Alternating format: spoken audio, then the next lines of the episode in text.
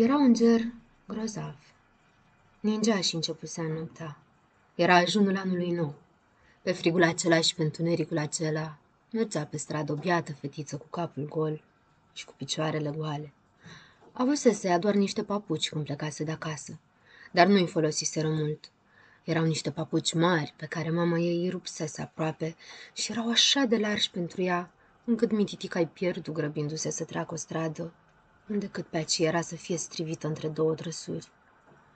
Unul dintre papuci nici nu mai găsise, iar celălalt îl luase un băiat care zicea că vrea să facă din el leagăn pentru copilul lui când o avea și el unul. Fetița mergea cu picioarele ei goale, roșii vinetă de frig, și în șorțul ei vechi ținea strâns un vrav de cutii cu chibrituri și mai avea și mână o cutie. Fusese o zi rea pentru dânsa și nimeni nu-i cumpărase în ziua aceea nimic.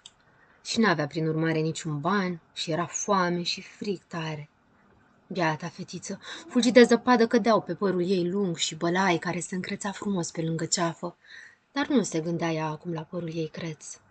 Luminile străluceau pe la ferestre, miros de fripturi se răspundea în stradă. Era ajunul anului nou.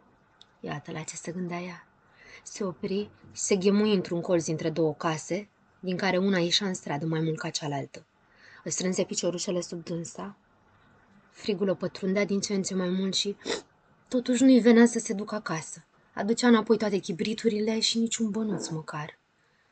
Tatăl său are să o bată și în afară de asta și acasă nu era tot așa de frig. Ei locuiau tocmai sub un acoperiș și vântul sufla în voie, cu toate că fusese rastupate crăpăturile cele mari cu paie și cu trențe vechi. Mânuțele ei erau aproape înghețate de frig.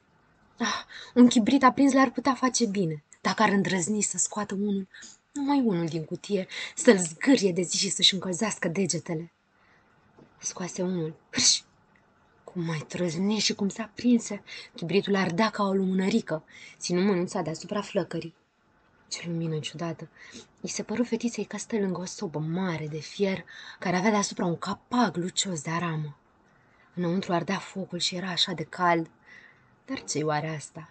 Fetița și întindea acum piciorușele ca să-și le încălzească și pe ele. Flacăra se stinse și soba pieri.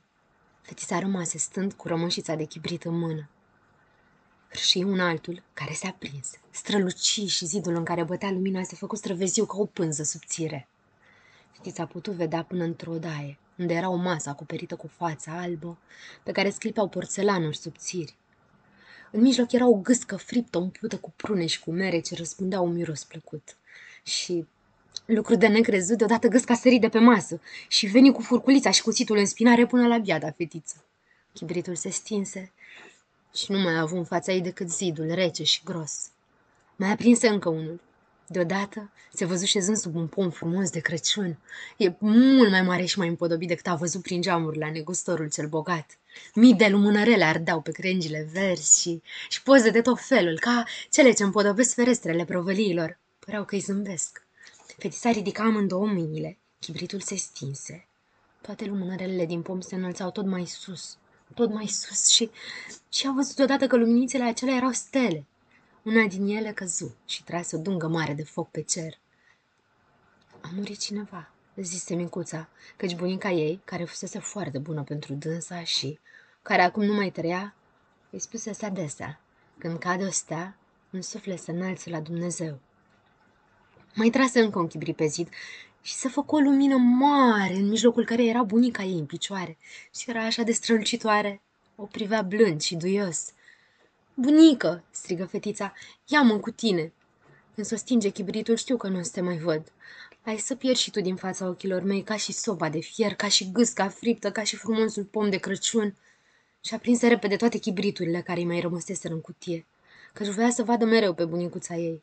Se făcu o lumină ca ziua. Niciodată bunica nu fusese așa de frumoasă, așa de mare. Ea lupă fetiță în brațele ei și amândouă zburară vesele în strălucirea aceea. Așa sus, așa sus și nu mai era acolo nici frig, nici foame, nici griji. Erau la Dumnezeu. Dar în colțul dintre cele două case, când se lumină de ziua, cea jos fetița, cu obrajii roșii, cu zâmbetul pe buze, moartă, moartă de frig, în cea din urmă noaptea anului. Ziua anului nou o găsi acolo zgribulită cu grămăjoara ei de cutii cu chibrituri, din care o cutie fusese arsă. A vrut să se încălzească, zise cineva. Nimeni nu știu ce frumusețe văzuse fata și în ce strălucire intrase împreună cu bunica în ziua anului nou.